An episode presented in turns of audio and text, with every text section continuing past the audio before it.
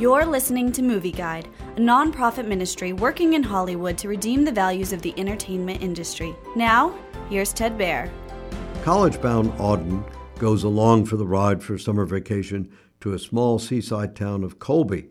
There, she hopes to reconnect with her father and break free from her dull life. Her mother seems reluctant to let Auden leave, but her overly exuberant stepmom is eager for her company. But her overly exuberant stepmom is eager for her company.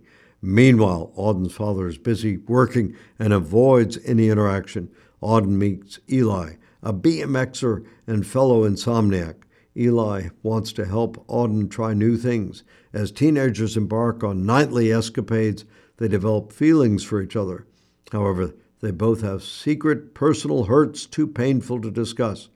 Streaming on Netflix, Along for the Ride is relatively engaging with excellent production values and good acting.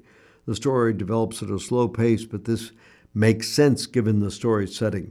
Along for the Ride has a light moral worldview. It explores healthy ways to overcome personal hurts and conflicts through friendship and family. However, there are several obscenities and about 15 light profanities.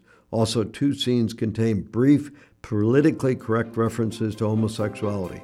Movie Guide advises caution for older children.